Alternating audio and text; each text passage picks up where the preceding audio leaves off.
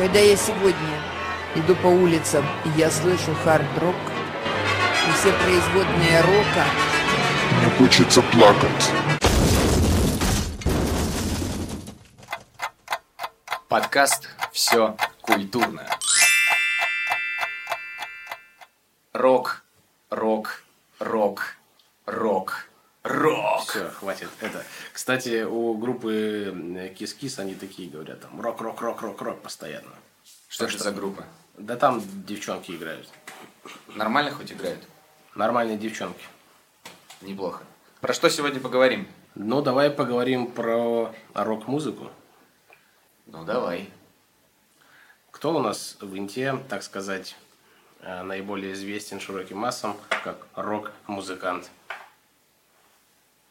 Тиль Линдеман, Так, а на втором месте? Сергей Жуков. Хорошо, а на третьем? Ну, давай, наверное, все-таки как-то составим рамки. Мы... Сузим круг? Да, мы рассматриваем людей, которые у нас в инте э, Ну, занимаются естественно, рок-музыкой, да? конечно. Ну, тогда Сергей Вот он- Жуков и Тиль Линдеман попадают. Не считаются. да. Я думаю, что человеком, который мог бы ответить нам на все наши интересные вопросы, является дедушка индинского рока Евгений Сомов, который сейчас у нас сидит в студии. Здравствуйте, Евгений. Здравствуйте, молодые люди. Предъявите документы. Как будто бы да, он сейчас. Так, ну что, э, давай начнем, наверное, сначала. Как ты попал в рок-музыку, почему ты решил э, ей заниматься? Что первое услышал? Вот это, конечно, интересный вопрос, который полностью меня переносит в мое детство. Папа рок-музыкант. Дома постоянно звучали либо винил кино, август, Мономах, черный кофе, либо на бобиннике Judas Priest, Black Sabbath, Deep Purple, Pink Floyd, Классика жанра. классика жанра. Поэтому, как бы, я не знаю, выбирал ли я себе рок-музыку как таковую. Нет, она сама меня выбрала еще с рождения. Ну, а в какой момент ты решил, что я вот э, хочу играть там или хочу вот заниматься музыкой? Ну, где-то в конце 80-х э, зашел к папе на репетиционную точку, где он играл в коллективе тоже музыкальном. Ну, А, это- тогда... это, в Инте было? Да, это было в Инте, ДК «Октябрь». Ой, название коллектива сейчас не вспомню. Вот, и как бы попробовал, скажем так, воочию пощупать гитары, барабаны, клавиши. Ну и вот, не знаю, видать, как-то к ударной установке что-то внутри, наверное, повлекло. Потому что клавиши, ну как бы 10 пальцев, 80 с лишним кнопок, ну это же надо быть прям Ну, многовато. Многовато, да, для... А гитара, ну, на тот момент времени было мне там лет 7-8 от силы. Гитары показались у меня большими и длинными неудобными палками со струнами. А вот как раз сидя за барабанами, махая руками и ногами во все стороны, было то, что нужно, по-моему, начинающему тогда рок-музыканту. Куда- Куда-нибудь до, Да, достанешь. куда-нибудь по-любому попадешь и звук извлечешь. А папа на чем играл? Папа играл на гитаре, Хорошо. вот, а потом прошло, давай, лет, лет 7-8 прошло с тех пор. И пришли ко мне друзья и сказали, мы собрали коллектив, нам нужен барабанщик, пойдешь? А я говорю, пошли. А ты, ты все это время занимался? или- Не, вообще не А, ну, занимался. просто. просто. слушал рок-музыку, стало популярно слушать всякую металлику. Э, Очень полюбил в те времена Нирвану, Offspring, из русских панков группа Пурген, группа Аз, группа Ишо Ишо. И вот ребята пришли, сказали, нам нужен барабанщик. Я говорю, ну погнали. Они говорят, когда? А я говорю, хоть прямо сейчас. Ну и вот так вот в конце, нет, вру, в середине 96 года попал я именно в музыку уже непосредственно как действующий музыкант. Э, А подожди. тебе сколько лет было в 96-м В году? 96 мне было 15. А, нормально, сам- а самый то, мне кажется. Как ты, ну, научил? Ну, то есть, если ты не умел играть вообще в принципе, тебе сказали, пойдем играть, ты такой сел, пошел. Ну, вот как-то мое, видать. Я сел за барабаны вот еще тогда, в конце 80-х, когда к папе пришел на репетицию, и сыграл свой первый ритм, где было уже и разнообразие бас-барабана партий, И в конце этого ритма был завершающий переход, проход по всем непосредственно верхним рядом барабанам. Рабочий, альты, том и. Ты знаешь, в каком состоянии была рок-музыка, например, когда ты еще был ребенком? Э, Прям совсем мелким не особо. То есть, ну, твои, Ну, как бы, есть- ты знал о том, что у тебя отец играет в рок-группе, и на этом, в принципе, знание интинской сцены у тебя... Внутри, как это все варилось, да, у музыкантов тех времен, конечно, я не знаю, но я это видел как зритель. И это тоже, наверное, способствовало тому, что мне захотелось тоже выйти на сцену и показать, что я тоже что-то могу. Поэтому я говорю, вот в 96-м пришли ребята, пригласили играть. Мы пришли все в то же наше родное ДК «Октябрь», первый наш коллектив. А, Вся программа основывалась именно на эстрадной музыке. Были у нас, в общем, две песни, нам сказали две маловато, и мы разбавили песнями на военную тематику про армию. Это была группа Unit 15, Союз 15. Вот. Мы долго думали, как бы называться, как бы назваться, начали ломать систему, и мы такие, давайте как-нибудь по-нерусски назовемся. Давайте тоже сломаем. Да, давайте тоже сломаем. ну и в итоге, в итоге мы все жили на пятнашке на поселке Южном, поэтому мы решили просто назваться по-английски Unit 15. Было прикольно, было прикольно. Нас надели в эти, в костюмы. Нам сказали, ребята, дресс-код, вы что, нас будет смотреть целая ДК целых зрителей. Нас одели, нас одели в вельветовые костюмы изумрудно-зеленого цвета. Бархатные такие. Ба- Или бархат, или вельвет, я не знаю, что это было, но это было настолько трэш и угар. Это прям вот, это мы поняли, что система не дастся ломать тебя просто так, и что придется побороться. Но нам сказали, ребята, либо в этом, либо никак. Никаких ирокезов, никаких там пьяных выходок на сцене. Мы одели эти вельветовые костюмчики. Но решили не сдаваться полностью и перед концертом немножко усугубили для подъема настроения. Ну, мы перед выступлением были готовы, прям готовы выступать, за исключением нашего гитариста. Когда мы все такие прям, а он такой прям весь такой, ребята, как мы будем выступать? Вы же все вот прям, вот прям не в том состоянии. Мы, Миша, ну ты прекрати, нормально сейчас все будет. В итоге потом, смотря видеозапись концерта, да, мы поняли, что мы все, оказывается, нормально, а Миша кривой, как татарская сабля. Как э, организация концертов вообще э, происходила? Как отбирались группы? Как вас э, ну, собирали? Ой, вот именно тот момент конца 90-х, э, организация концертов была такая вот прям по никем не писанным правилам, но кем-то писанным неким стандартам и нормам. Э, Организацией концертов занимался наш руководитель. И как говорил, мальчики, завтра там, не знаю, день 8 марта, 1 апреля, там, я не знаю, 40 лет матрешки, надо выступить. Мы, да, пожалуйста, хорошо. А потом, э, когда начали уже заниматься более, скажем так, рок-музыкой, да, панк-рок-музыкой, то, конечно, и концерты стали организовываться немножко по другой схеме. Но тогда перезнакомились уже с большинством музыкантов Инты, навели какие-то связи между ДК центральной, между ДК западной. Э, Там были ребята постарше нас, играли уже довольно-таки какое-то время, и поэтому вся, вся, скажем так, концертная деятельность по большей части ложилась на их плечи, а мы были просто приглашенные музыканты. А много было команд вообще играющих?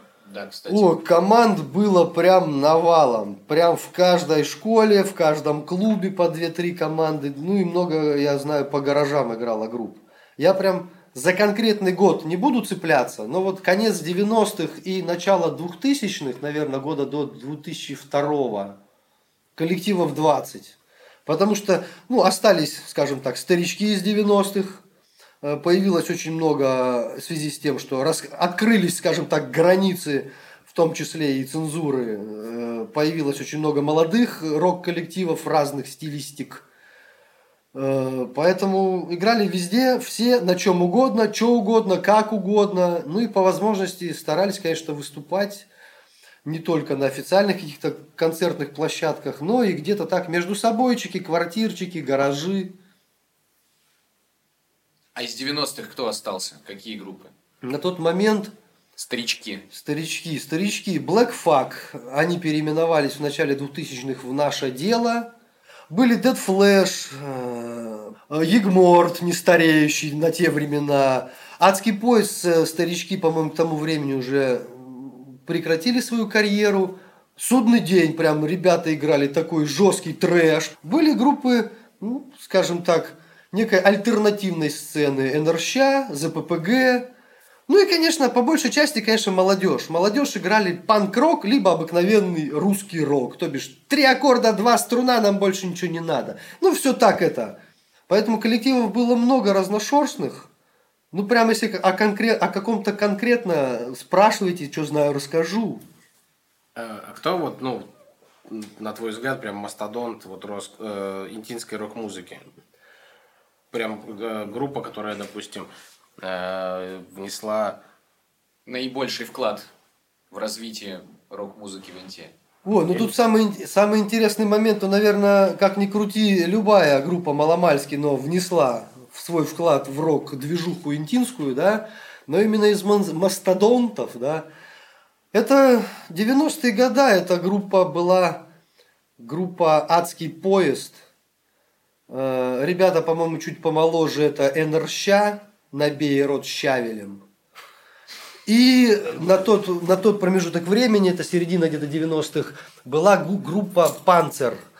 Она же в итоге нам потом всем известна как группа Ягморт. Вот. А молодежь, молодежь, что молодежь? Ну, играли три аккорда, два струна, орали что-то невнятное, иногда даже не в микрофон, потому что было с техникой вообще очень сложно. Если ты приходил в ДК, тебе говорили, вот гитара, вот инструмент, вот аппаратура, давай, дерзай вперед из песней. То если ты решил этим заниматься сам дома на коленке, либо в гараже у кореша, то это все, это собирай, не знаю, гитару из ведра, барабан из бочки, за место микрофонов можно использовать пустой стакан. Вот, но между песнями не задерживай, наливай. А расскажи про группу Егморт, э, как она получила популярность за пределами э, города? Ну, как вообще это произошло? Что ты, что ты вообще о них знаешь? Вот да, ожидаем, ожидаемый вопрос в тему нашего эфира, но, к сожалению, не особо ко мне.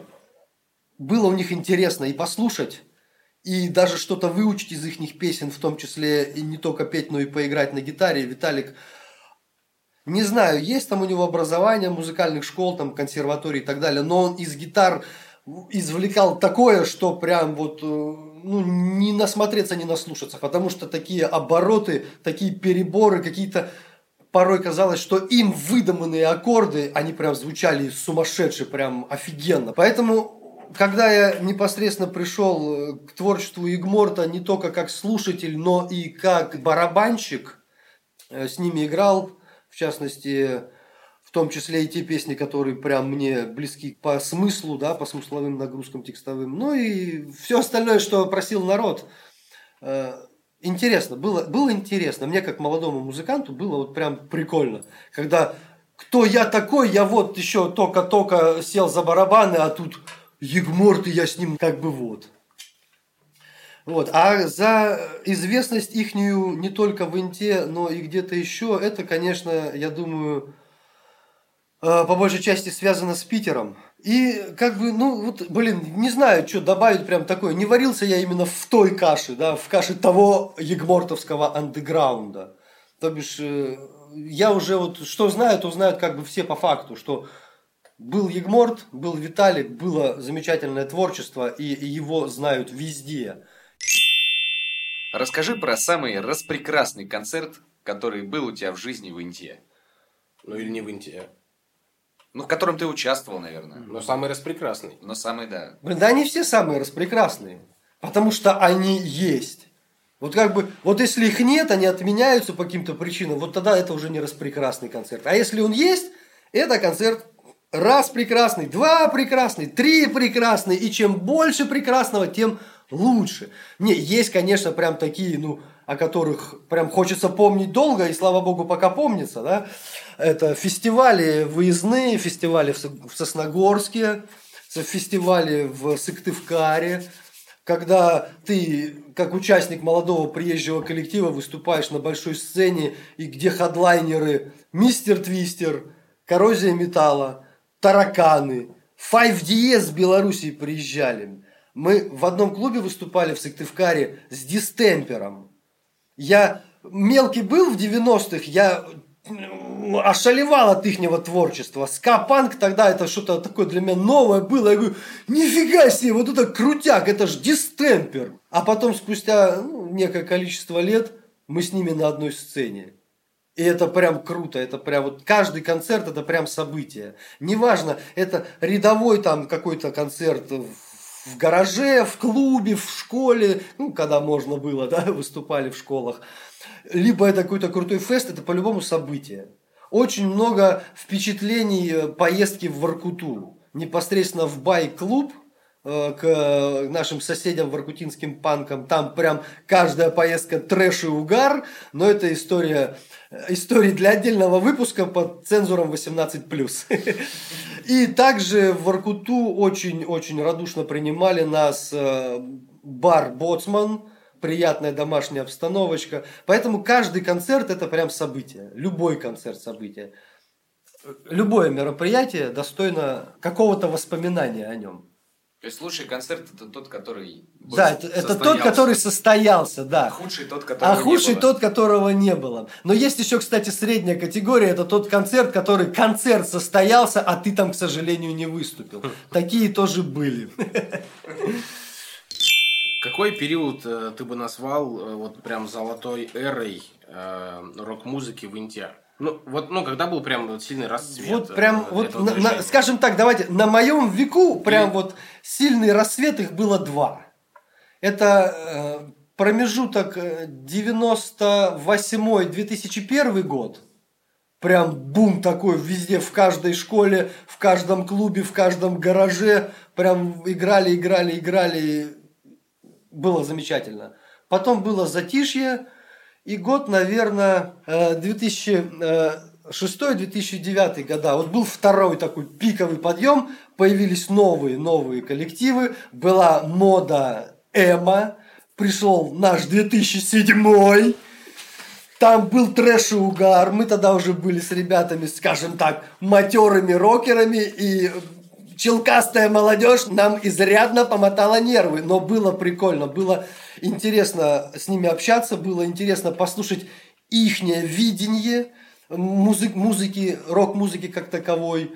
Но опять же, это такой пиковый подъем был. Сейчас опять затишье. Кто знает, через год, через два, а может через десять опять что-то хоп, и рок опять на волне. А может быть нет. А может это только в Инте так? Ну, по твоим ощущениям вообще как? Э, есть надежда, что э, дальше как-то разовьется это ну, посильнее, и все начнут опять там э, играть, э, а. слушать и так далее. Все циклично, все циклично. Рано или поздно все придет на, скажем так, на круги своя, чтобы потом опять уступить место чему-то другому. Просто занятие рок-музыкой как таковой, да, живой музыкой, давайте немножко не рок-музыкой скажу, а живой музыкой, это некое наличие инструмента нужно. Это нужны хоть какие-то навыки игры на нем. Если вы стараетесь играть качественную музыку писать, то вам нужны не хоть какие-то навыки, а прям музыкальная школа, какой-то колледж, да, там. Э, и это все связано с знаниями, с временем и с финансами. Поэтому именно с под современной живой музыки связан именно, наверное, с тем, что намного сейчас проще купить какую-нибудь MIDI-клавиатуру, скачать какую-нибудь программку с интернета и стать никому не нужным диджеем или очередным MC Битмейкером. Да, битмейкером. Сейчас это модно. Сейчас, смотрите, ребята, я выпустил очередной альбом, послушайте, там вот этот э, трек, он вообще качает, и еще 22 ремикса к нему. Поэтому стать сейчас музыкантом не живой музыки, а нажимая пальцем на клавиатуре 2-3 кнопки, вообще может каждый. Кончилась грамотная эстрадная музыка. Кончился почти напрочь, сошел э, грамотный рэп – Технические нюансы. Я нажал на кнопку на клавиатуре, за меня программа сочинила мне трек. Какой ты музыкант? Я понимаю, сейчас кто-то скажет, о, ты рокер, конечно, ты не любишь там все остальные стили. Нет, я от- уважительно отношусь. Просто нормальный рэп, вот Noise MC, живой нормальный рэп. Ребята умеют играть, ребята умеют читать. Все остальное, что, кто, пардонте, Фейс, кто, LJ, сейчас на меня, рав, рав, рав, рав, вся молодежь, да, рожденная после 2007-го. Момент просто в том, что, кто, кто им писали, им писали музыку такие же, м, как они. Нажали кнопочку на MIDI клавиатуре, трек готов. О чем петь? Ну о чем петь? Давайте накуримся и сочиним. А чтобы написать живую музыку, эстрадную, рок, блюз, рэп, надо немножечко головой подумать.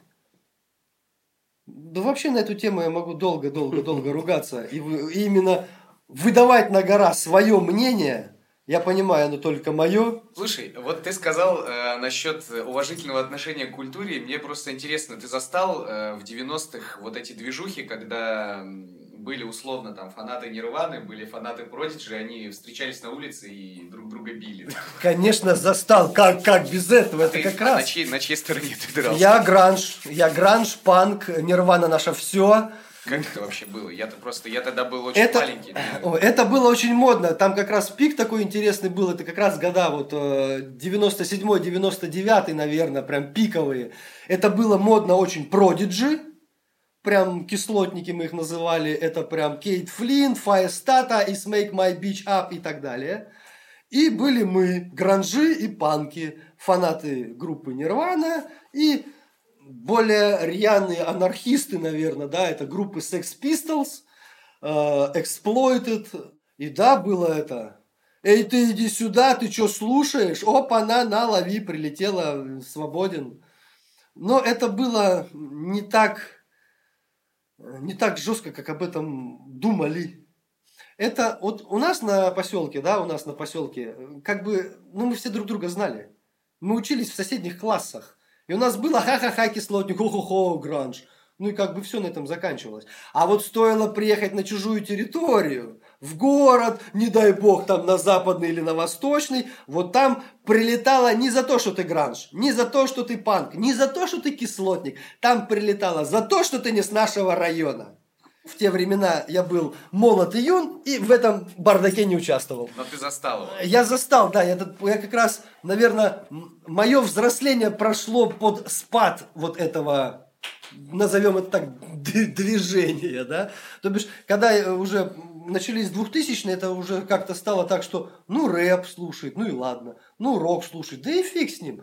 Ну там, э, как бы мы, музыканты как таковые разных субкультур, да, разных направлений, стали ну, нормально относиться к нашим конкурентам, назовем их так, да. Понятно. Как дела с рок-музыкой сейчас в Инте?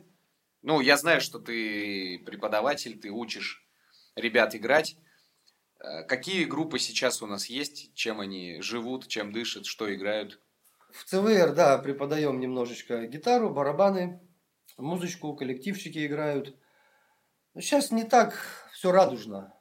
С одной стороны, вот вам место, вот вам время, а с другой стороны, половина клубов позакрывались, в школах концерт не устроить. Тотальный контроль за многими аспектами наших движений, музыкальных, текстовых, смысловых. Опять, походу, вводят дресс-коды. Нам опять сейчас костюмы зеленые. Скоро, да, скоро в вельветовых жилетках будут В выступать жилеточках, снова. будем в вельветовых выступать. Не, а так-то, в принципе, жаловаться не на что. Жаловаться не на что. Э, Есть место, есть время, есть аппаратура, э, есть идеи для творчества. э, И есть, соответственно, ребята, которые этим занимаются. Молодое поколение школьников приходят заниматься на гитару и на, удар, на класс ударная установка. Что-то барабанят, что-то играют. Иногда что-то из рока, иногда что-то из эстрады, иногда даже что-то и совсем неизвестно из какого стиля. Ну, сейчас очень много новых стилей, в которых я, к сожалению, не очень разбираюсь, потому что, ну, не слушаю такую дичь. Вот. А коллективов э, очень мало. Мало, мало. Сейчас некий произошел спад. Этот спад у, скажем так, у взрослых коллективов, наверное, связан с тем, что надо сейчас работать, зарплата, семью содержать, кредиты платить, поэтому как-то стало немножко им не до музыки, взрослым коллективам. А молодое поколение вроде как бы что-то и хотят, приходят, говорят, ой, а мы бы хотели бы научиться играть на гитаре. А я говорю, а гитара есть? А гитары нет. А где ее взять? А в магазине. А сколько стоит? А 10 тысяч. Ой, извините, я передумал заниматься на гитаре. Нам в свое время в 90-х. Да, мы пришли, нам дали, вот вам гитара, вот вам усилок, вот вам инструмент, ради бога занимайтесь. Сейчас с этим, к сожалению, есть. Не, не совсем пусто в закромах наших, да, но нету того, чего бы прям хотелось бы очень. А того, чего хотелось бы очень-очень, ну уж тем более нету. Слушай, какая вот мотивация у групп? Они приходят с какой-то э, целью уже, правильно? То есть они хотят как? Э, мы хотим там в дальнейшем где-то выступать, или они там сами для себя, там как-то себя реализовывать хотят? Что движет молодыми нынешними коллективами? Ой, да, всегда движет все одно и то же. Пока ты молодой, тобой движет о, жажда популярности. Чтобы ты пришел в школу, и все девчонки в классе, о, блин, он в группе играет, о, а я вчера на его концерте была, и ты такой, я звезда. Становишься чуть постарше, понимаешь, что, блин, а звездность э, мало, ее не хватает на хлебушек, на коммуналку, и надо идти учиться в высшее учебное заведение, и потом устраиваться куда-то на работу, и ты такой, ну, поиграю для себя, ну, для друзей, ну, как-нибудь, ну, квартирничек устроим, ну, и дальше как бы музыкой занимаемся. О, есть возможность ездить в другой город. Ради бога, поехали. Как бы мы уже не школьники, мы можем рвануть на фест, как говорится, в другой город. Съездили, поиграли, замечательно, замечательно. Вернулись, скажем так, к повседневной жизни. А те, кто постарше, там, вот, на мой взгляд, начинаются такие вот прям не всегда мне понятные вещи. Многие играют лет 10-15. И в один прекрасный момент такой, да, мне надоело, все, я ушел из музыки. Он просто проснулся с утра и такой, все, не хочу, ухожу. Продал гитару, выкинул тексты. Не понимаю. Вот. А так-то, конечно, все гонятся. Слава, деньги и фурор. Вот прям фурора хватает э, всегда. Главное его для начала найти у себя в мозгах. Вот если ты в башке прям эй, то у тебя будет прям эй. А если ты, не буду говорить в эфире, то и настроение на концерт у тебя будут такие же. А денег, денег, да, денег, денег, все хотят денег. Все, все смотрят, Металлика, нифига себе, они там самолетами летают. Iron Maiden, а у них такие площадки, мать моя женщина. Тут недавно смотрел этого Линденмана из Рамштайна, там, там миллионы. Но чтобы вот так вот раскрутиться, извините меня, надо быть немножечко пробивнее, чем мы тут есть. И немножечко, наверное, понаглее. А в связи с тем, что Ой, простят меня все патриоты. В связи с тем, что мы в России это очень сделать сложно именно с выходом на большую некую такую сцену. Потому что народ хавает ну, то, что ему дают хавать. А это, как правило, попсня, невнятный рэп, не пойми какие стили фри чего-то там, как это сейчас модно называть, фристайл некий, да, то бишь, смотрите, я играю табуреткой на кастрюле, и мой кореш в этот момент смыл микрофон в унитаз. Мы это все записали и проиграли задом наперед. Это free, dub, step, trash, mash, fash, hash, pash, fashion, хрен пойми, что за стиль. И народ это хавает. Народ это хавает, потому что, потому что народ такой, он, он такой, а что это такое? Ух ты! А тут надо что-нибудь понимать? Нет. А тут надо к чему-нибудь прислушиваться? Нет. А тут надо увидеть какую-то глубокую, глубокий смысл в этом произведении? Нет. Ну вот реально, народ хавает всякую дичь. Я не говорю про весь народ. Э, ну, адекватные люди меня поймут. Просто и вот именно с эстрадной, с живой, с рок-музыкой в том числе, в большей части, очень сложно пробиться на, занять некий такой пьедестал творческого музыкального почета. Потому что все, а, это рокеры, они там, о, фу, они там пьют, курят. И все смотрят на, например, я не знаю, на эстрадных, да, на попсовых певцов. Ну вот они там что-то поют, что-то все тоже причесанные, все в стразиках такие. Ну и музыка у них тоже так себе еще. Да нище то, но тоже вроде нормальные. Почему про рокеров все думают плохо? А, рокер это пьяный, в рваном во всем. Нет, есть и такие в семье, не без урода, ради бога. Но это единичные моменты. Ты сказал, что вот у нас в России нет возможности там развиться до какого-то уровня западных стран. Достаточно ли у нас э, таланта в России? Есть ли у нас талантливые музыканты, которые могли бы достичь чего-то действительно э, за, ну, там, за рубежом условно? Есть, конечно, есть. Есть, есть такие ребята у нас в стране. Они прям многие уже заняли некий такой свой, свою нишу музыкальную. Кто-то прям такую весьма давно такие э, с высокой планкой. Есть те, которым, которые, если захотят, могут достичь чего-то. И я понимаю, что э, мечтать о каких-то зарубежных фестивалях, это никогда эта мечта нас не покинет, но чтобы туда попасть, надо, надо работать над материалом. А работать над материалом, чем ты становишься старше, тем становится сложнее. Потому что пока ты молод, и ты такой, эй, нужен фурор, да нафиг тебе материал, нафиг тебе этот Фест. Когда ты стал постарше, блин, нужен материал, хочу на армринг. А потом совсем уже такой вот годам к 40 возраст подходит и такой, да ну нафиг этот фестиваль. За квартиру не оплачено. Многие сливаются, многие сливаются, наверное, не из-за того, что надоело музыкой заниматься. Не из-за того, что музыка надоела как, как рок, как стиль, как, как норма жизни, а просто потому, что, блин, ну, ситуация такая, житейская, назовем ее так. Смотри, у тебя дети есть уже. Ты уже ты уже, не в принципе, маленький. Да, не без, маленький. 10, без 10 минут как бы Дедушка. настоящий дедушка. Как твои дети относятся к рок-музыке? Ну, я бы не сказал, что прям плохо, а прям я бы даже бы сказал, что прям очень даже хорошо. А, Более того, сын старший а, сам является участником а, панк-рок коллектива. То есть он по твоим стопам. Да, немножко как-то. Так и все с панк-рока начинают. Самое ж Возможно- простое, самое Возможно, простое. по стопам даже ну, деда получается. Они как-то у них с Ага. поколения в поколение Да, да, да, да. передается. Вот, он играет на бас-гитаре, поет. У них свой коллектив школьников. Э, Записали они очень много сыроватого, но хорошего, добротного рок-материала. Выступали на концертах. Поэтому он как бы, ну да, он уроком увлекается, прям я доволен. Но как раз вот они сейчас находятся на том пороге, что переход в некую взрослую жизнь, да, заканчивается школа, начинаются институты, и как раз встает вот тот самый вопрос, что а что дальше с музыкой? Ну, блин, я не навязываю, не навязываю своего ничего. Захочет, будет продолжать играть параллельно с учебой, с работой и так далее, и так далее. И, а, дочь младшая, я не думаю, что ей прямо сейчас можно что-то навязывать. Пусть сама, как бы, скажем так, поймет, нравится ей это или нет.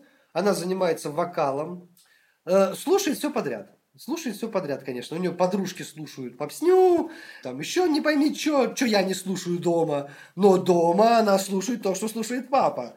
И, в принципе, ей это нравится. Поэтому, опять же, навязывать детям то, что слушаю я, я ни в коем разе не хочу. Но, может быть, когда-нибудь буду. Но если вдруг они будут слушать совсем какой-нибудь шлак. Смотри, получается, ты, в принципе, всю жизнь свою посвятил э, рок-музыке. Правильно я понимаю? Да. Правильно я понимаю. Э, не жалеешь ли ты э, об этом, что тебя продолжает как бы двигать вперед, и почему ты по-прежнему занимаешься этим уже столько лет? Ух, тут со всех сторон и все по-разному прям. Ну, во-первых, не всю жизнь я посвятил рок-музыке, да, как таковой. Был промежуток до этого момента, когда я был еще маленький и несмышленый. И э, с возрастом, конечно, обзавелся семьей, работой. У тебя же работа связана, все равно ты учишь. э, Вот э, я вот, вот я очень люблю свою работу. Прям вот то, что я люблю, то, что я делаю, прям за это получаю зарплату. Вот все замечательно. Я этому рад, меня это прет. Играл тяжелый металл, мы играли панк-рок, играл рок, э, был сенсионным барабанщиком у некоторых коллективов э, интинских. И прям не жалею нисколько. Вот нет, кто-то скажет, ой, ну и что ты там типа своей музыкой заработаешь, да? Э, Славы как таковой. Ну, я как бы хотелось бы, но я за ней пока сильно не бегу.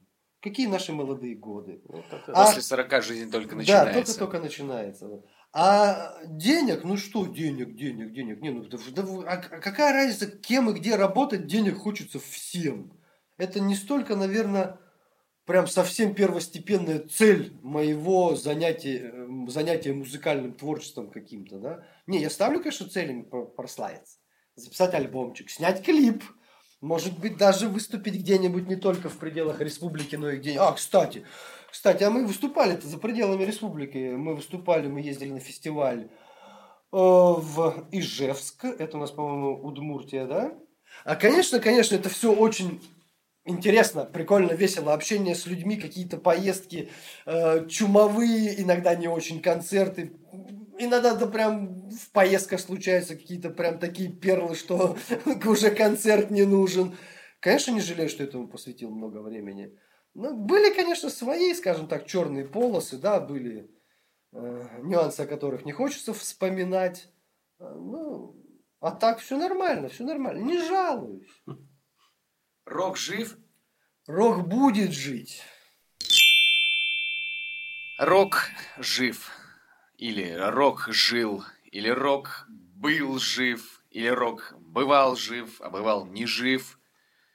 Семен хотел сказать о том, что история все-таки циклична, и хотелось бы надеяться, что а, расцвет рок-музыки снова нас застанет. С вами был подкаст «Все культурно». Thank you.